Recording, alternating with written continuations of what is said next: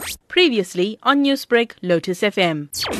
This project is about uplifting schools in and around the area of the airport science and mathematics, certainly introducing them to, to literacy in terms of libraries. So we are supplying them with mobile science kits and uh, maths kits. How would you describe the current level of science and literacy currently on offer at state schools? This investment in maths and science and literacy at these schools will make it possible for some of these learners to experience hands-on learning through compulsory curriculum-based experiments for the very first time in their lives. I think it's about making science and maths and literacy accessible to the learners. Which schools will benefit from this initially? And if you could just uh, describe what type of science and literacy would be offered through this uh, initiative? What we try to do as the airport, each of our airports, we have nine airports in the country, and they try to uplift communities and, and education in and around the airport. So We've chosen schools in around the, the airport area, so there's many communities where schools are situated. So we work very closely with the New Africa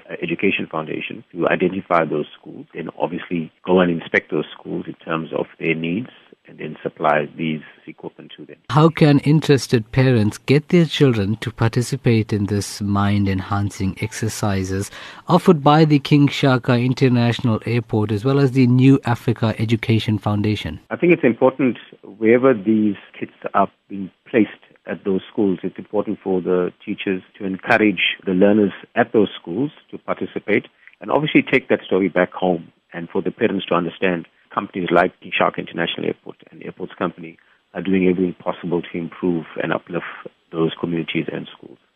Newsbreak, Lotus FM, powered by SABC News.